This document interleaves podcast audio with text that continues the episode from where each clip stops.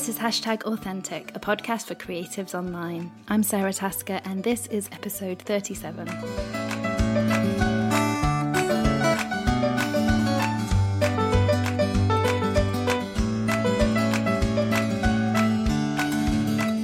So, my guest this week is the author and broadcaster Emma Gannon. And I'm saying author and broadcaster because that's what she calls herself. But like so many of my guests on here, and like a lot of you guys listening, she's got this brilliant, multifaceted career that really defies one name or just one title. What she is, though, without a doubt, is someone who has used the internet to have her voice heard and really is a springboard to success. Emma's first book, Control Alt Delete, came out in 2016 to lots of critical acclaim, and her podcast of the same name has taken the charts by storm ever since. Now finishing work on her second book, we talk today about success and money, multi hyphenated careers, and our shared experiences and observations of carving one out. Hello, Emma. Hello, how are you? I am good. How are you today? Good. This is obviously a slightly different approach to my normal podcasting. I'm normally hosting it, so this is nice to be a guest. Yeah, I was going to say that you can sit back and relax, but actually, you've probably got to do more of the talking. Yeah, it's funny. It's just um, I've learned actually how to not talk as much on a podcast because I guess whenever I've got a guest on, I'm like, no, they want to just hear the guest. But actually, what I love about your podcast, and I was just saying how much I love it, is actually it's so much of a conversation, isn't it? And I and I think some of the guests ask you questions as well, which I will probably do. Well, feel free. I can't promise to have the answers, but yeah, it's it's really nice. I think this is what I was saying with Dolly, or Dolly was saying with me that a space where women can just have conversations that are heard is a rare thing. Yeah, so true. It's so true. The Pool did a really lovely piece on podcasting recently, and one of the points was um, it's a place where you don't have to worry about being interrupted because I'm on a I'm on a lot of panels with like a lot of men in suits and it's just nice to be able to feel really really heard and you don't have to rush to get everything out. Uh, and actually, you know, as a parent of a four-year-old, it's kind of a very similar environment. You never, you never get to finish a thought, let alone like me and my husband try and have a conversation. We never get to the conclusion. So actually, recording podcasts are like the most chilled out conversations in my day. Yeah, they're amazing.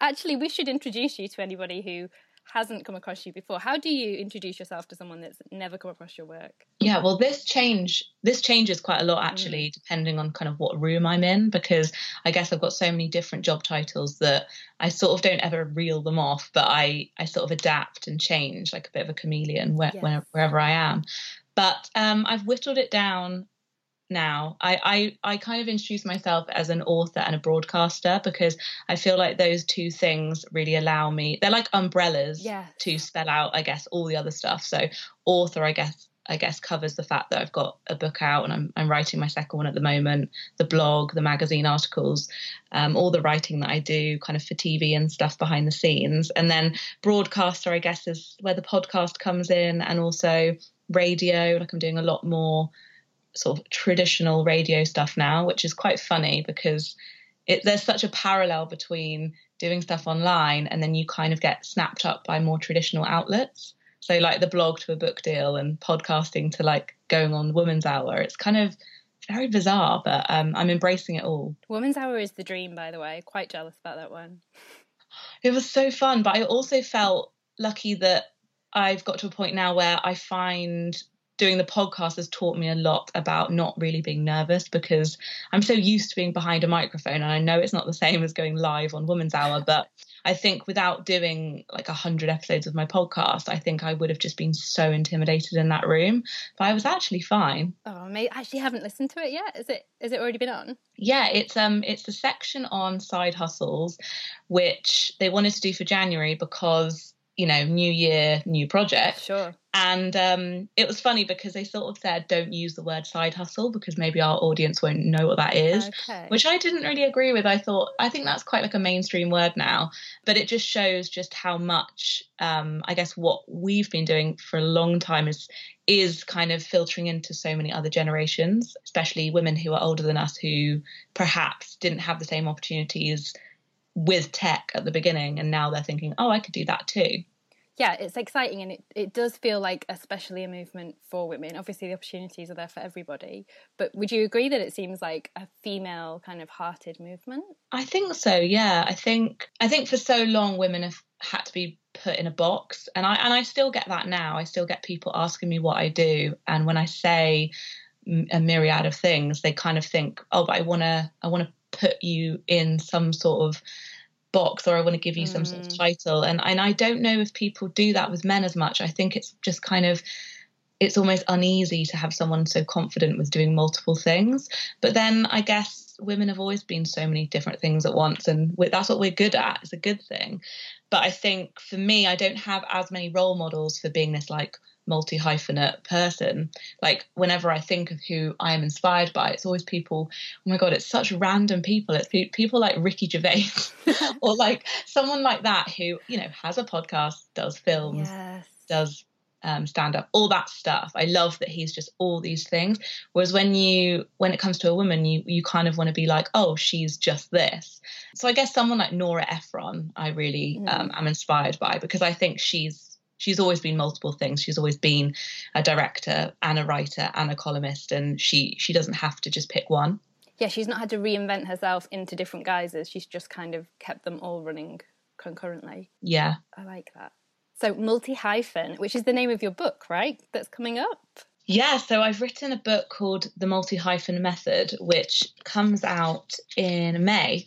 And um, yeah, it's just been such a natural sort of idea. I've, I've been thinking about it for a long time, and I've I was actually going to call it something to totally different um, even a few months ago, and it's just one of those things that um, it's just been sort of what's the word like marinating in my mind for so long, and finally I've kind of come to this to this book, and now I've written it. I really do feel confident with what it is, but yeah, it took a while to to get down on paper.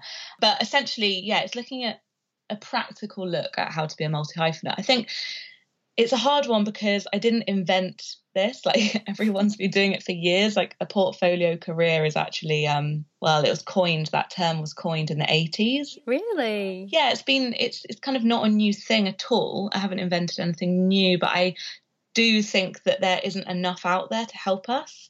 Especially when I think of university students and people at school now, and a lot of the people that get in touch with me I don't think there is a career book out there right now, just sort of really laying out why it's important to have lots of different multiple strings to your yes. bow from like a real sort of future of work, looking at the context of the economy and the world we're living in at the moment and all the changes that are going on, but also something that's really practical, really well researched, and really confidence boosting because I think we're going through a bit of a confidence crisis at the moment where people do have the tools and we've got amazing tools out there. I mean, your your courses that you offer are incredible, things like that.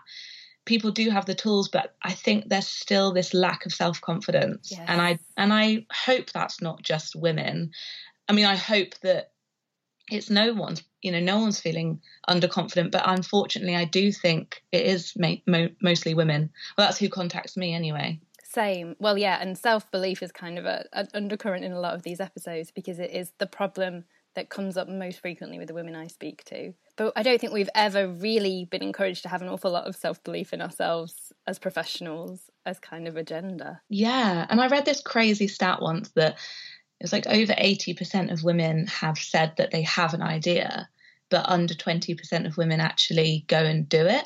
And it was just the kind of the difference between those two numbers really shocked me but actually didn't shock me. I was yeah. like oh god i can believe that which is really annoying and and sad. But um but yeah it's it's it's kind of half kind of theory and like i get really sort of into why it's a bit of a rallying cry really for sort of this movement. But also a lot of it i think it needs to be really practical and that's what i wanted. So it's very very sort of you can Instagram kind of tips and um, there's lots of charts and graphs and like handwritten drawings and um, yeah, I'm really excited about it. I just think it's going to open conversations. And I think that's what books should do.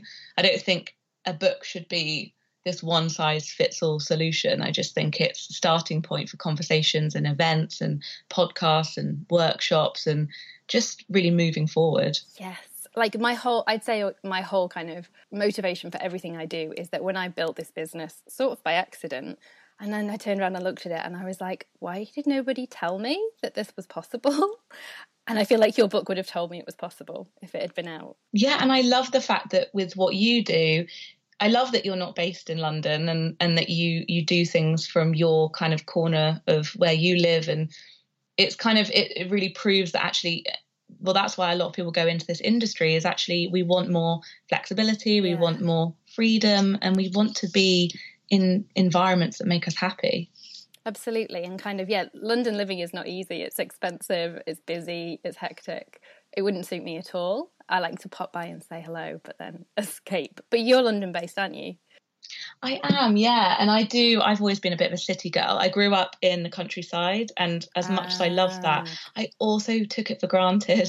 I went home for Christmas, and um, when I see it through my new kind of adult eyes, I think you're so lucky that you got to grow up, you know, like 10 minute drive from the beach and fresh air and lovely people and a slow pace of life. But something about it, it was it was just too slow for me. Yeah. Um, and I who knows where I'll want to live in the future. But for now, I love the fact that I can just have really random meetings in central London and sort of meet people at events. And um, but the thing with this book actually is my real aim for it and what success will mean for this book isn't necessarily, you know, glossy magazine articles like talking about it. It's kind of people everywhere taking something from it.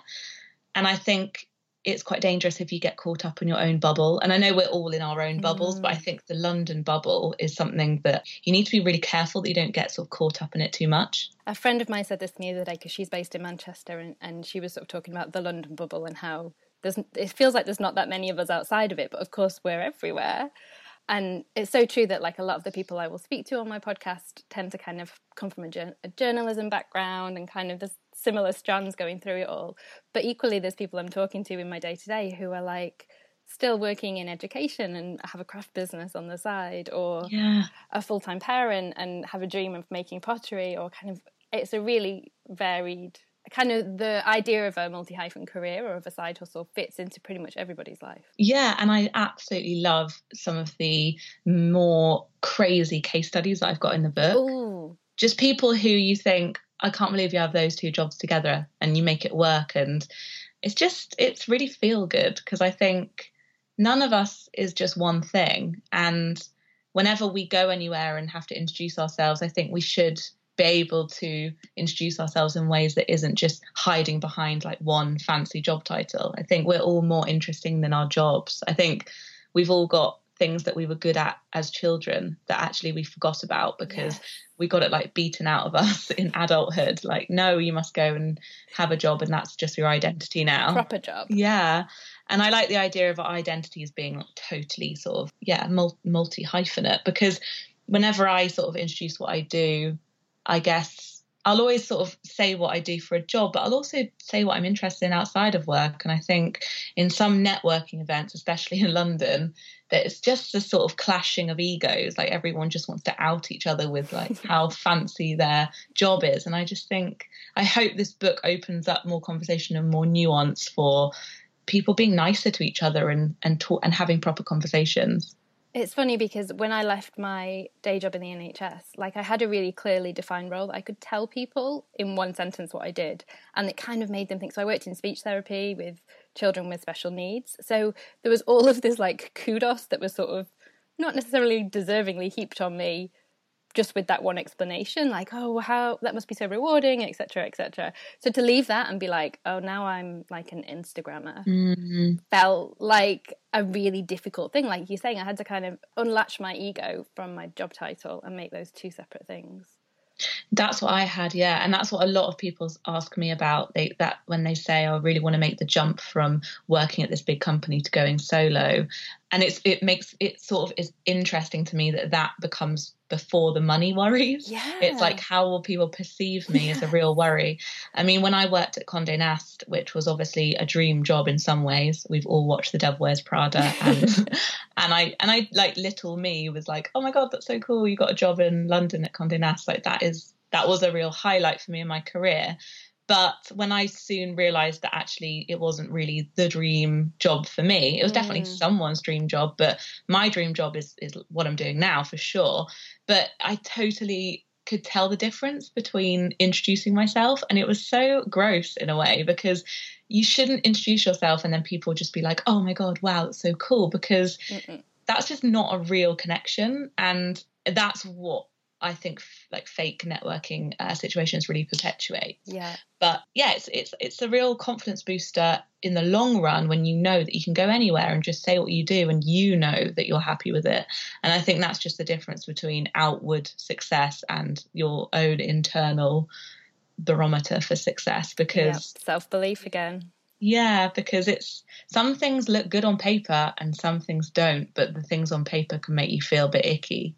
Yeah, if you need a job title to hide behind, there's probably something you've not, you've not totally worked out in your own head. Exactly. Yeah, and there's a lot in the new book actually about really how to define success for yourself, and I think that's a really a really good conversation that's that's really happening at the moment is just the dictionary the dictionary definition of success is um, is still power, fame, money, yeah. but I don't think that's what we really think is successful anymore. It's not what we want. It's not what makes a happy life. No, not at all. For most of us. Well, exactly. Some people definitely want that, and that is really great. But I also think that yeah, it's just whatever works works for us, and I think it can go both ways because I think this this talk about sort of self care is incredible, and it's definitely changed my life. Kind of being kind to myself, but I also feel like on the other side of that, sometimes you can get kind of work shaming, where people really shame people for like working too long and being workaholics and loving mm. their job, and it's like I just find that hopefully, you know, what I've really tried to look out for in the book is just not going too extreme with either with either um, opinion on that because it's all about finding the balance that works for you. Right, and it's totally individual, and it can change. Like I think sometimes you need a year or two where your work might be your obsession to get it out of your system and then maybe that means you can take your foot off the gas for a while and it's just different for everybody. Yeah oh my god that's so true. Yeah we go through huge changes don't we? Um, and and success changes. I, I think probably two years ago what made me feel successful is probably totally different than what than what makes me feel really good about myself now Oh, and that's the thing with success, isn't it? Is that you kind of set yourself a goal and you reach it, and then you're like, oh, well, this doesn't really feel like success. I need to reach my next goal now. Or is that just me? Yeah, and no, that's definitely true. And it's really funny you say that because I actually had to kind of have a bit of a talk with myself recently about sort of where my ambition really truly is because it's great that I'm getting all these opportunities and I'm doing, um, you know, incredible things because people are asking me to do them, and that's great. But I kept thinking to myself, like, do I actually want this, or is this just something that's being offered to me? Because when you reach a goal and then you sort of feel like you need another goal, why not sit back and reflect on the fact that you've just reached that goal yeah. for like a little bit longer? And I kind of just wanted to do that. I just wanted to kind of think, I don't have to be busy all the time. I could just say, I've done that thing. I'm going to take a little bit of a break now because I think it's very easy to get kind of get wrapped up into what I should do or what another person sh- thinks I should do. When actually, I have friends who sit down and sometimes they say to me, I'm actually not very ambitious. Is that bad? And I'm like, no, mm. that's fine.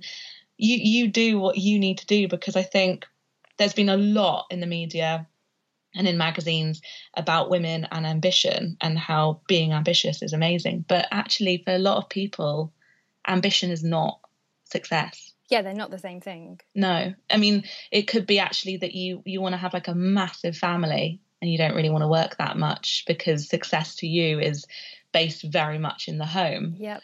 Um, so yeah, there's so many different variations of what success is, and I think multi hyphenate really um, encapsulates all of those different things because I think a side hustle doesn't have to be this like money making startup idea. It could be that you like go and teach a yoga class every Tuesday afternoon. That's still a side hustle because it's still something that makes you feel good about yourself and adds to your mixture of work. Because this whole business started as a side hustle for you, is that right in saying?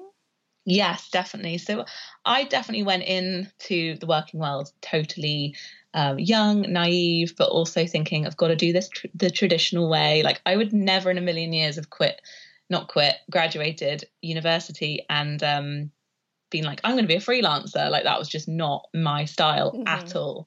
And I also find that a lot of younger people do ask me for advice and say, I, I just want to do what you're doing. That's what I want to do. And I'm like, yeah, but I the only reason I'm like set up for this and I've got like a hard skin and the confidence to do it and also can write, you know, pitch documents and like handle my finances is because I've got nearly 10 years worth of Yes. sort of working in quite corporate environments. And actually, that was like proper boot camp because you have to deal with horrible bosses and you've got to deal with like colleagues that drive you up the wall and you've got to, you know, commute in every morning. And, and you know, it's, it's really luxurious now what I do, I find. It's such a privilege to write for a job. Like, I will never, ever take that for granted. But I felt like I needed to get real experience under my skin and so I, I want that was my path. I wanted to do that, um, and I don't recommend people like sticking that out for a long time for the sake of it. Of course not, but different experiences can add to your experience when you go at it alone. But um, yeah, so I worked in PR, I've worked in marketing, I then went and worked in journalism, and then all along the side of those jobs, I always had something on the side, and um, from about, about 2009 that was having a blog which as you know wasn't like a moneymaker thing at the beginning but kind of crazily turned into that sort of thing um, and then and then now it's sort of history is repeating itself because i started a podcast that i think shocked me the same amount as my blog did when that started becoming a mini business because i didn't know that i could make you know a salary from having a podcast. I love that it shocked you. I love that. Yeah, it really did. But th- this is the funny thing is I think when you do something with no pressure attached to it, you're sort of like, well, I've got a job, so I'm just going to go and do this side thing because I don't need the money and also I love doing it. Yep. You have no pressure, you have no sort of expectations for it to take off or be this like crazy amazing thing. And so you really just go into it putting a lot of energy behind it because you just love doing it. And then when people ask you kind of how did you do that or what should I do, it's a totally different thing. It's quite jarring because actually you've got someone saying, I've got a budget and I want to launch this project. Yeah. But you're like, well, I I didn't come at it with kind of with all of these expectations. So now we're discussing what your logo is going to look like and when you're going to launch it and how many episodes should you do and how long should it be. And i'm like oh these are these are the things that i just worked out by myself. I just did it. Um, and i think there's a lot to be said for just doing it and not overthinking things. And maybe do you think there's something in where it comes from? Does it matter if you are coming at it purely as a i want this to be a profitable endeavor versus i'm doing this for the fun of it or for the love of it at first? Yeah i was thinking about this the other day and i think the power of a side hustle is that you've got room for sort of um, you've got room for growth but you've got room for errors. Got loads of room for er- Yeah. errors because it's very low risk you know? It's not the end of the world if it doesn't work out whereas i think if you are going into it now thinking i want to make money as a blogger. I want to be a podcaster or i want to be you know doing a content creation type role on the internet and earning money i think the upfront investment on that is quite important. Because i i have a lot of friends who are really successful for example on instagram um, and they only started their accounts maybe two or three years ago, which I think is quite recent. Mm. But one of those people called Anna, who came on my podcast, um, Anna Whitehouse, you probably know her, yes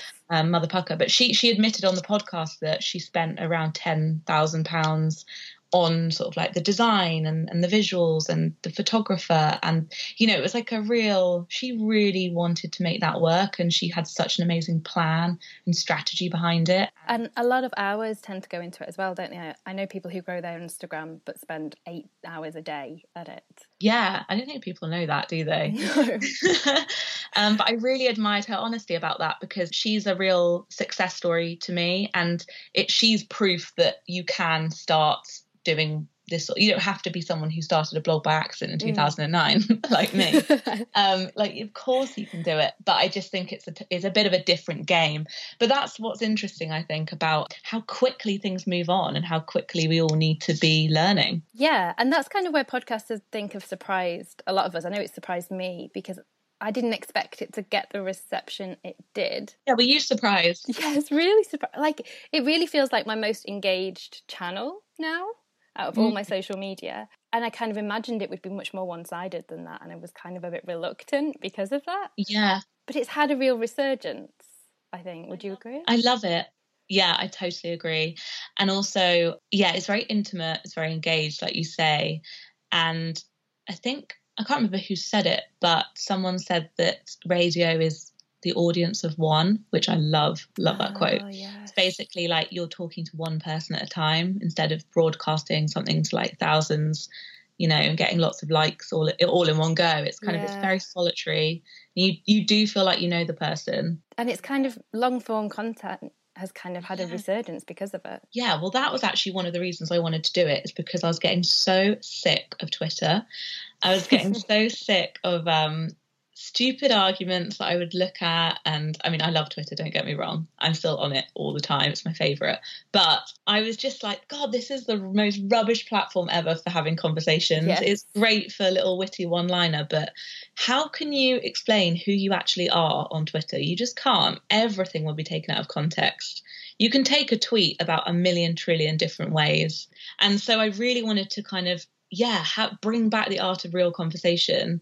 And also, I'm, I think by, by, you know, just naturally we are ourselves on, on a podcast because of course we are. It's our voice. It's how much more authentic can you truly be than on a podcast? So true. because you might be performing a little bit maybe but it's way more intimate than radio i'm not myself on radio really because you're in a studio and there's bright lights and the host is really far away from you and you feel like you can't say anything truly honest whereas Yeah. i've had guests on my podcast where you just to- you just forget the microphone's there and actually at the end we're a bit like oh we're a bit bit scared about putting that up to be honest the vulnerability hangover. yes, you just forget what you've said. You're so honest. But you know, my first few episodes of the podcast I did on Skype, and and I love them. And, and actually, I know that you you do all yours on Skype, and I think some of my most popular ones are on Skype. But essentially, you are just publishing a conversation that you've had with a friend on Skype. Yeah. it's just it's really real, and and I love that that podcasting is so is so huge now. And I do think I started it at a good time. Started mine in sort of April 2016 hmm which was before, you know, literally everyone sort of thought, wow, I'm going to get on this. Yeah. Feel lucky that I slipped in at a good time as well. Well, I think you should take maybe a bit of the credit as well for everybody thinking, well, I'm going to get on that, especially in our kind of sphere. Do you think? I don't know about that. I think I, I really was inspired by my favorite American podcasts and a lot of American journalists. So I copied them. and then in I think in the UK it was just slow to slow to um to to take slow take up and then um and then everyone just got on board because also it's so easy so easy to make which I love um Yeah. people kind of think god you've done so many how do you do it but I'm like it's really simple It's just talking. yeah anyone can do it that's the joy of it It actually is way less labor intensive, I would say, than a really styled Instagram post or certainly than like a vlog or something, even a blog post, maybe. Because, yeah, mm-hmm. you just sit and talk and then it's kind of done. Yeah, and the editing I find really fun because I find um I don't know if you edit yours or do you edit yours? I don't do it myself anymore. No. No. No, I um I really enjoy it and I've actually had loads of people offering to do it for me and I'm like no, I I find it quite therapeutic and I get to sort of tell a bit of a story with it and I get to re-listen to it. I don't know, it's just um it's my favorite medium for sure. I think as well, like, there's an interesting movement back to this authenticity because you can be anybody you want to be on Instagram. It's quite easy to portray any life that you want people to believe you have. And even to an extent on stories, but now we're seeing a lot more live and we're seeing a lot more push for live broadcasting kind of across Facebook as well. And that feels like a similar thing that people are ready for real life, real conversation again. Yeah. Well, I've got to say, I really find your stuff very useful and interesting because Instagram is my least kind of natural platform for me. I find that, I guess maybe it's because at the beginning, Twitter was like the place to be when you had a blog. Yeah. So I think I've kind of got more of a following on there. But then I find with Instagram, like I really put put it off for so long. I just found like, well, I'm a writer, so I, I what do I know about pictures? Like I'm not a photographer. I I'm really bad at taking pictures. I've got better because I've got a Google Pixel, which I love. But if I was going to say which one am I least confident on, it would be Instagram. But I, I actually find it such a lovely place to be. It's the community, right? The community is amazing. It is. Yeah, it's just lovely. It's like a one big group hug, like cup of tea. Yes. Whereas Twitter is like, there's definitely sharks in that cup of tea, Yeah. swimming. Yeah. definitely. But like I've literally like I think I've only ever had one vaguely trolling comment on Instagram in my entire time on there. Yeah, that's so interesting. Me too. I think I've had one horrible comment, and it actually wasn't even that horrible. It was just someone being a bit honest, actually. and I, I was like, "Oh, you're right." yeah, it was great. But yeah, the Instagram Live uh, functionality is something I'm really interested in because I feel like because it's such a nice community, I might try it because actually I know that it'll just be loads of nice people watching. It's so nice. Yeah, I mean, I will warn you. There is a weird thing with Instagram Live. This is probably useful for everybody. Where if you hit like the equivalent of Explore, where it's like one of the top videos, live videos in that moment, it gets kind of promoted to everybody. And that seems to include a lot of prepubescent teenage boys who shout at you to get your oh. boobs out. Oh no. A lot of them. So I made a list, it's on my blog, I'll link to it in the show notes, but of keywords that you can go in and add as like blocked words that people can't oh, say to you good. in live because otherwise it absolutely floods the comments and you can't see all the real people. You just get aubergine emojis. So, but other than that. Oh my God, that's so good. Because of you the other day, I've realised that I can hide stuff. Yes on your explore. You're like, thank you for that. I had no idea. Well, like, to, well, kind of hide. I guess it's just less of, but that's that's fine. I'm happy with that. Yes, got to program it a little bit to know what we want. But yeah, so I, I, I hope that we're we're getting more um, authentic in the in the way we are, and actually. I feel like we're getting to know each other better because whenever I see someone do an Instagram live, I f- it's kind of like with podcasting. I feel like, oh, I know you a bit better now, and that's really nice. Right. And that's a real connection. Like I think about people who I've unfollowed over the years, who I've kind of known on a really superficial level, but never really, it's never got any deeper. Mm. But if I watch someone do a live or if I hear their podcast, that takes it that next step deeper where I'm like, okay, I feel like we're friends now. I feel like I know you. Yeah, that's so true. Do you have a favourite platform then? Is Twitter your favourite social media? Yeah, I would say Twitter is. I think it's because actually at the very beginning when I started my podcast, um, Twitter DMs was basically the way that I got in touch with people. Um, so it's how I got um, like my first guest with Liz Gilbert. It was how I asked Lena Dunham on the podcast actually, and just some really amazing people. I because I'd been on Twitter for so many years and and really invested a lot of time in connecting with people on there. I just felt like I had a wealth of people who I could just DM because we were following each other. So that was great, and I and that's why I feel like Twitter has given me quite a lot. But, you know, it's got some real downsides as well. I really hate how much they just let abuse just slip through the net and how they don't really kick people off very often, even though they're being terrible people.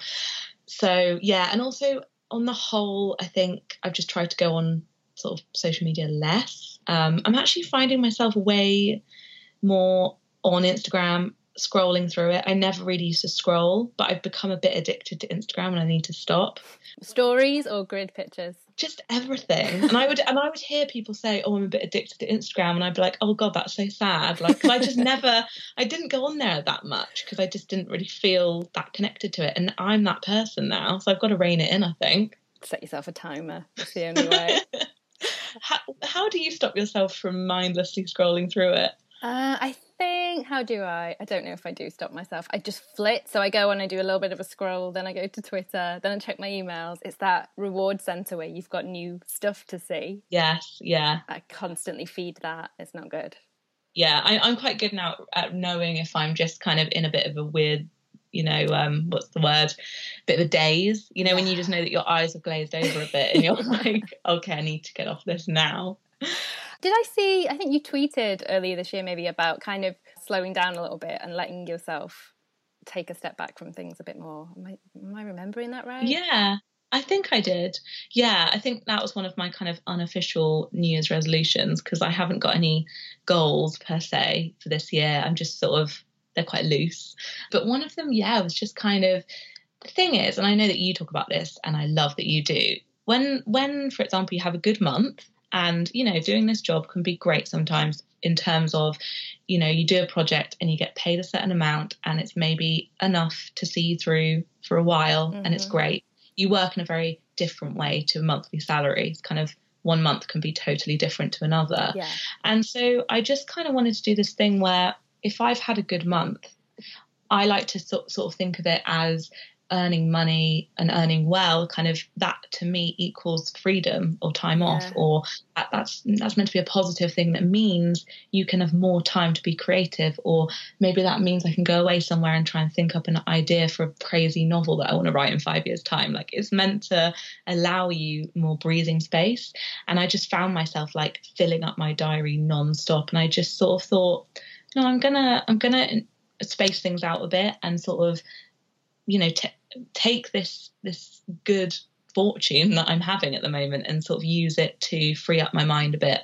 So yeah, I'm I'm getting really good at saying no, and that's something that I'm we used to be awful at. Um, I'm a real people pleaser deep down. Oh, really? I would not have guessed yeah, that. I know. I used to be kind of one of those people that would I would go for a coffee with someone for no reason. Like I knew that I was getting nothing out of it, and I'm not talking about like a student or or someone who genuinely I would go and meet because I know there's nothing I can get from it. I'm just doing it because I want to. It was more people like picking your brain yeah. or and and I just would come home from these meetings and be like, why did I why did I do that? That really has made me feel awful because I've just given my heart and soul away for nothing again. And you play along, right? You're sat there go like pretending that yeah. you don't know, even though you do. Yeah, and it oh my god, it got really bad at one point. This is like a few years ago, but I remember like going and meeting someone who wanted some advice like near their office because it was like easier for them. I was like, oh my god, what is wrong with me? Because I just no one taught me this stuff. I was no. just like, oh, I like meeting people. Cool, yeah, sure. I've got a free afternoon. I want to be helpful. Yeah. And also maybe a part of me was like flattered that someone wanted to talk about you know this stuff and ask for advice, and I love talking about it, so why not? But yeah, it got to the point, and I think you know obviously becoming busier and having more projects and having more on and also getting more emails. As you grow in your career you start you have to start having boundaries that are just very hard and very kind but very firm. So yeah i've got really really um, good at that now. And i also have people now who i guess i work with who are part of my sort of team who you know i can have people like in between me and the work now to sort of make sure that um, I'm just doing my fair share and things aren't getting out of hand or I'm not getting dragged into things or wasting my time as much. So that's good. That's nice. That does make a difference to be able to go, do you know what? I'm bad at this part of my job, so I'm going to let someone else handle it for me, like my account. Exactly. Yeah, it's been life changing. Oh my God, yes. 100%. But it does take courage, I think. I don't know if I'm there to, to say no to stuff and trust that more opportunities will still come. Yeah definitely. That's that that was the hardest bit really is how can you say no to something when you know the money's quite good and you, you know it would be quite fun. But i think there comes a point where you just really have to go with your gut. And um i think I think all I think everyone is good at, at having gut instincts, yeah. but um, but I think we we forget that, that that's there sometimes to kind of guide us. And I and I do know within a second or two seconds. Like I'll read an email and I will know if I want to do it or not. Yeah. But that's something that over the years I've really um honed and really kind of practice. You have to screw it up a few times, don't you, to go, oh, yeah. I, knew, I knew I was screwing up. yeah. yeah. And you can also like plan ahead a little bit more now. So if I have something that comes in and it's a really great opportunity, but it's going to be, it's going to take me away out of London for like a few days and the travel arra- arrangements are really long. And I don't know, there's all these factors that come into it. And I just think it's about being really smart with your time. I just, I just really weigh up sort of how it's going to fit into my week and yeah i mean it's all these things that i guess sometimes you it's things that you just have to do to know. Yep there's no shortcuts. Very much based on instinct now rather than here are my top three rules. Yes and i think for me like it was kind of discovering self-worth in that way of like my time is worth a lot yeah. to me to my family and also to my business and so i have to justify everything i'm going to use that time for away from those things. Yeah like traveling or you know going to these meetings that don't turn into anything. Yeah exactly. That's exactly it. And i guess you know our jobs are based around being good with tech so i'm like well why am i not using it in a way that makes my life easier because you very rarely need to go and trek across. London to go and meet someone for a coffee because you, first of all, you can just sort of chat on Skype and things like that. And if you really do need to be in the room, which of course you do sometimes, like I just went, I went and actually had a meeting with my editor about my book a few days ago, and that was just like the one meeting I had that day. So it, you know, it did take me like 40 minutes to get there, had the meeting 40 minutes home. I would only do that now for very, very specific reasons. Like I needed to see her in person because we needed to talk about um, the book and I wanted to like see her reactions. I wanted to see like her, her body language. Like I just, I needed to be physically with her. That was really important for me. But a lot of things when they're very practical kind of let's just get this done. You don't need to go no. and meet someone in person. I don't think. In fact, I even get a bit offended if if clients are like, "Can I phone you?" I'm like, "Can we just email?" Because like that's just a whole step of extra like energy expenditure if I have to speak. yeah, and and I know there's a lot of people who would probably disagree because they'd be like, "No, like human contact is yeah. the most important thing," but Depends I don't know. I really like staying in my flat. Yeah, I did not become a blogger to go to meetings and talk to people face to face. That's. you've, I think you've got the art of of kind of. I love that. Like the fact that you can make a really good living, sort of on your own terms. I think is very empowering. Yes, it is, and I feel like it's something that was not really an available option to a lot of us until the internet made it so. Yeah, and I think the last thing on the list of like this talking about this stuff is just removing the stigma from it because I still think that there is unfortunately a little bit of a oh how I like I feel uncomfortable that you do that that's not a real job and all yes. that stuff. I know it's getting better and I do think that a lot of people don't think that way anymore but I think there's like there's still that little weird feeling about it with some people. There is. My whole family can't get their heads around it and don't feel comfortable with it even now.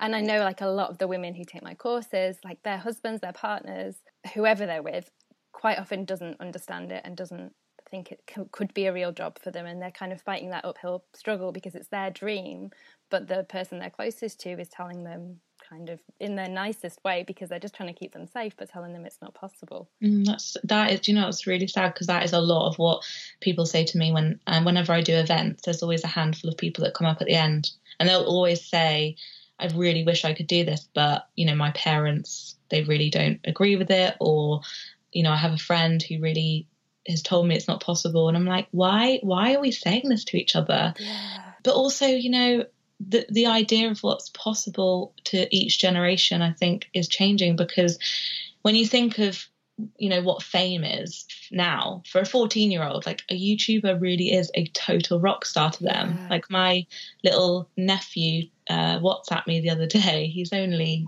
10 and he was just like um auntie emma do you know any youtubers and he was just so excited that i might know one and um it's just you know there's millions of kids out there who won't know if we said someone off the bbc yeah, you know that's yeah. not fame to them guardian journalists no idea. Exactly. And so there's this massive shift going on where it's almost like it doesn't have this traditional marker of success, so it doesn't matter, but it's like, no, it's still just as important.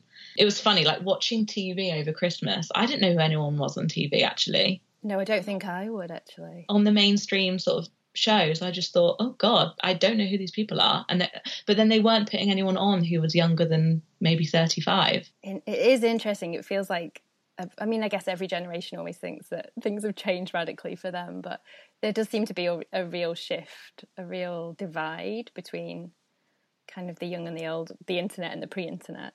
Mm. I wonder if they'll get to a point though where you know the stamp of uh, the stamp of approval has been given for like this sort of thing, and then your family will be like, "Oh my god, wow! Didn't realize you were doing all that." You're like, "Yeah, been doing it for a long time." Probably the, that day will have to come, I think, and like obviously we're generalizing, and I'm sure there's people listening right now who are of different generations and absolutely are on board and get it. So at the there's definitely movement within those boundaries anyway. Yeah, and also yeah, it's so true because I think there's so many myths around generations and they're just not true. It uh, it doesn't mean that you're more tech savvy if you're like the younger generation at all. Um, in fact, there's so many studies that are saying that over 50s are basically like the best early adopters of new tech because they're the ones going out and buying new products. Like I don't have an Alexa, but my dad does. You know that sort of thing. Because they've got the disposable income and the time, maybe exactly so i think yeah it's it's a really interesting conversation though because i think in the media there is just this really bizarre um, sort of I don't know, everything's like split up into sort of these categories where actually we should just think of it as media as a whole. Yeah, like the Daily Mail love to hate anything blogging, Instagram. I mean, they love to hate everybody, of course. But that's now one of their categories that they hate is bloggers. Yeah, it's very strange. I put out kind of at the end of the year, I put out on Twitter and then I put it on Instagram as well what I'd earned that year. Oh yeah, I saw that. Because I just I put it out on Twitter and I was kind of oh I'm not sure. And the response I got was all of those people who were saying I didn't know it was possible for normal people to make a living this way and to make a good living this way. And people messaging me saying I've been scared to leave my corporate job because I thought it was going to mean I had to make less money. And yeah, it, it felt like it was kind of working on that boundary a little bit that people have that idea that it's not a real job because I was able to say, well, I had a real job and now I'm earning like six times more than I did at that real job. So which one's more real to you? Yeah, exactly. And I think talking about money is really important because, you know, a lot of people I guess would look at a lot of other people's lives, especially on Instagram, and just think, oh, well, you're really privileged, or you had a lot of money maybe coming from somewhere else. Like, who can travel the world and Instagram it? So I think to have these stories of actually real self-made success financially from doing this sort of work is is really good because making even a fraction of that is just that's enough. You know, a lot of people really want to um want to have more freedom, and so many people I've spoken to, and also in some of the research for the book, you know, people are likely to take a small pay cut for a little bit more freedom.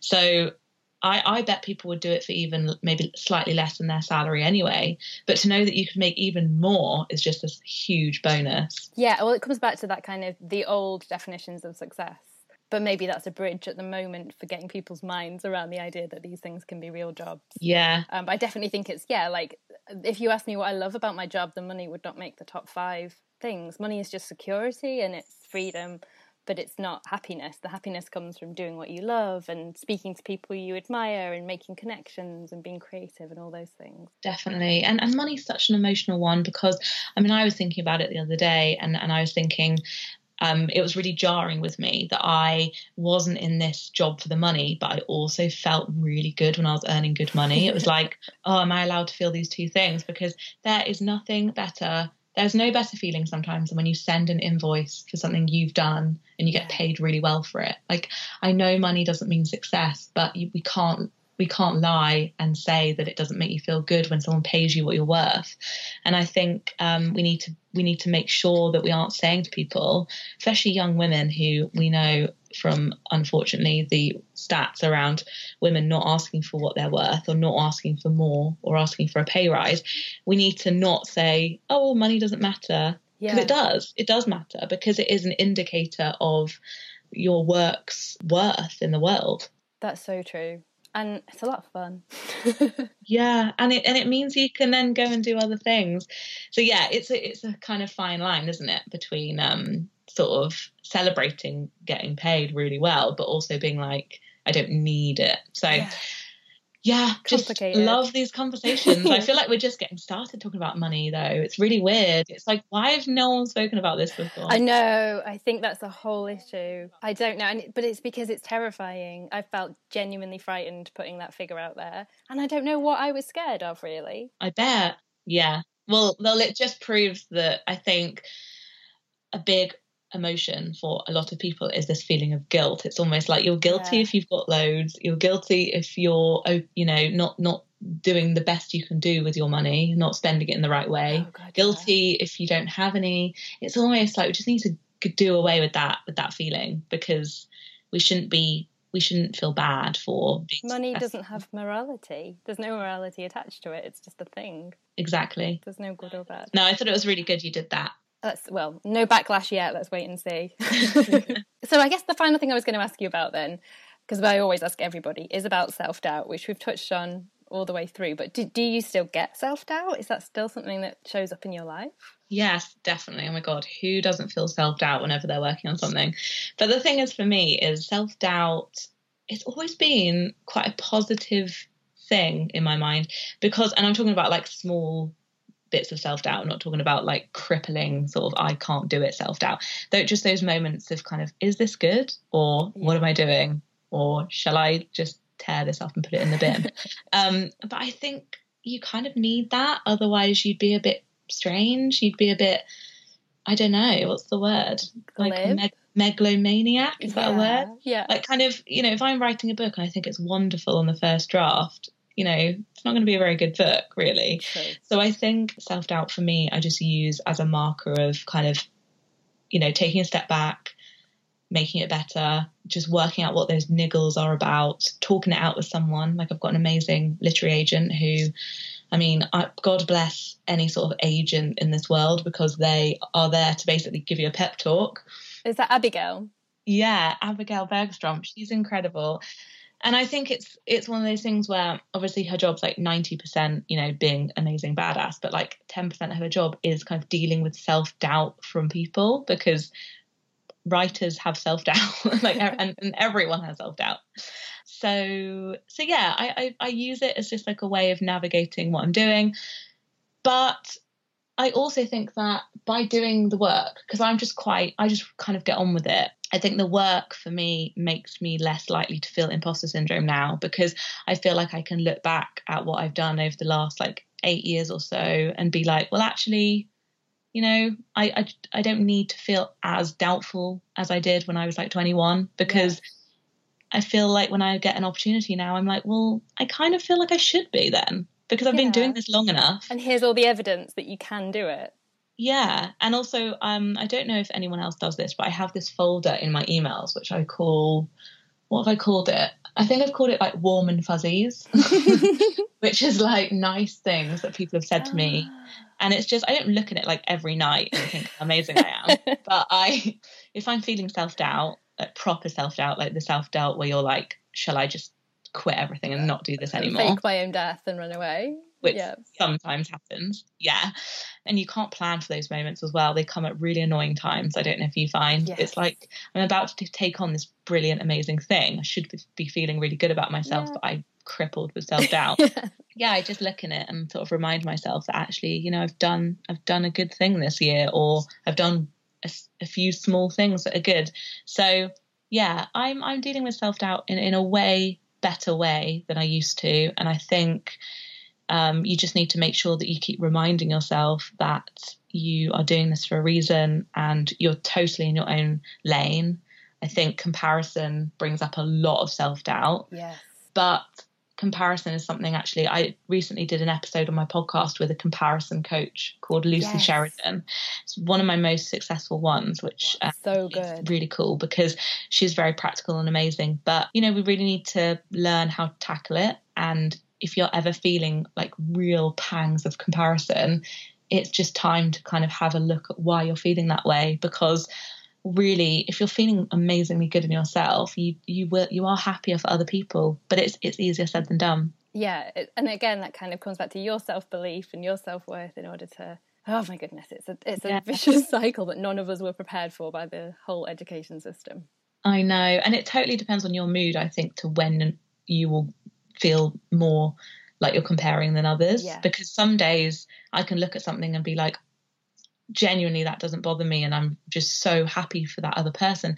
And then some days it's just like oh my god that's really bringing out quite an ugly side of me. But all it's doing is shining a light on something i really want and i haven't been honest with myself that i want. So i think this is the year for me of kind of using those feelings as just useful feelings. I think jealousy is a really useful feeling. I think comparison is useful and i think self-doubt is useful. Um, actually, I've been reading this book, but I haven't got very far in it uh, yet. But it's called The Power of Negative Emotions, Oh, and it's so it's all about kind of all these feelings that we we kind of have, and then feel really ashamed, and then we feel like we spiral into self doubt and shame again because we're jealous, and you know they're horrible feelings to and then have. we adopt vices to get away from feeling them. Exactly. And then you just hate yourself even more. Instead, I like to just turn it on its head and try and find the positive in it. Like it. Well, I guess it's very mindful. It's like leaning into that feeling and, and seeing what it's all about instead of Yeah. running away from it and not learning that lesson. Definitely. Just find it interesting instead. It's like, oh, I'm really jealous of that person for getting that thing. That's so interesting because Yeah. they've just written a play. did I ever want to write a play? Oh, maybe I did. Yeah, Random example, but you know what I mean. I totally do. And I now want to go and make a warm and fuzzy email folder. I'm literally going to go and do that now. It. Everybody should. I hope everyone listening is like off to go and do it. I feel so zen on your podcast. I feel like I'm just kind of very relaxed. I hope that um, sharing the wisdom. Yeah, I hope it's been useful. It's. I think it's going to be super useful. And so, if people are keen to hear more from you, where can they find you? So I'm on Twitter I mean, all the time. It shouldn't be. I'm trying to delete the app from my phone, actually. Um, but yeah, I'm on Twitter, Emma Gannon, at Emma Gannon. And then my website is emmagannon.co.uk. And I'm, I'm actually quite good at keeping that pretty much up, up to date with things. I've got an events page where I'm doing like in real life events. And then also my podcast tab on there is everything you need to know. And then my book, The Multi Hyphen Method, which is, I, I feel like I can't give too much away about it, but hopefully you've got a taster for it on this podcast. But um, that is available for pre order on Amazon at the moment. And I will stick links to all of that as well so people can click over and get it ordered. Thank you so much for having me. So, links to all of Emma's work, as well as the various things that we chatted about today, are all in the show notes at meandorla.co.uk forward slash podcast 37. We're both on Twitter, far too much, so you could swing by there or over on Instagram and let us know what you thought about the show and anything that stuck with you afterwards. And remember to like and leave a review in your podcast app if you're enjoying these programs because that helps other people find it and helps me to keep going. I hope you are having a great week, and I will see you soon.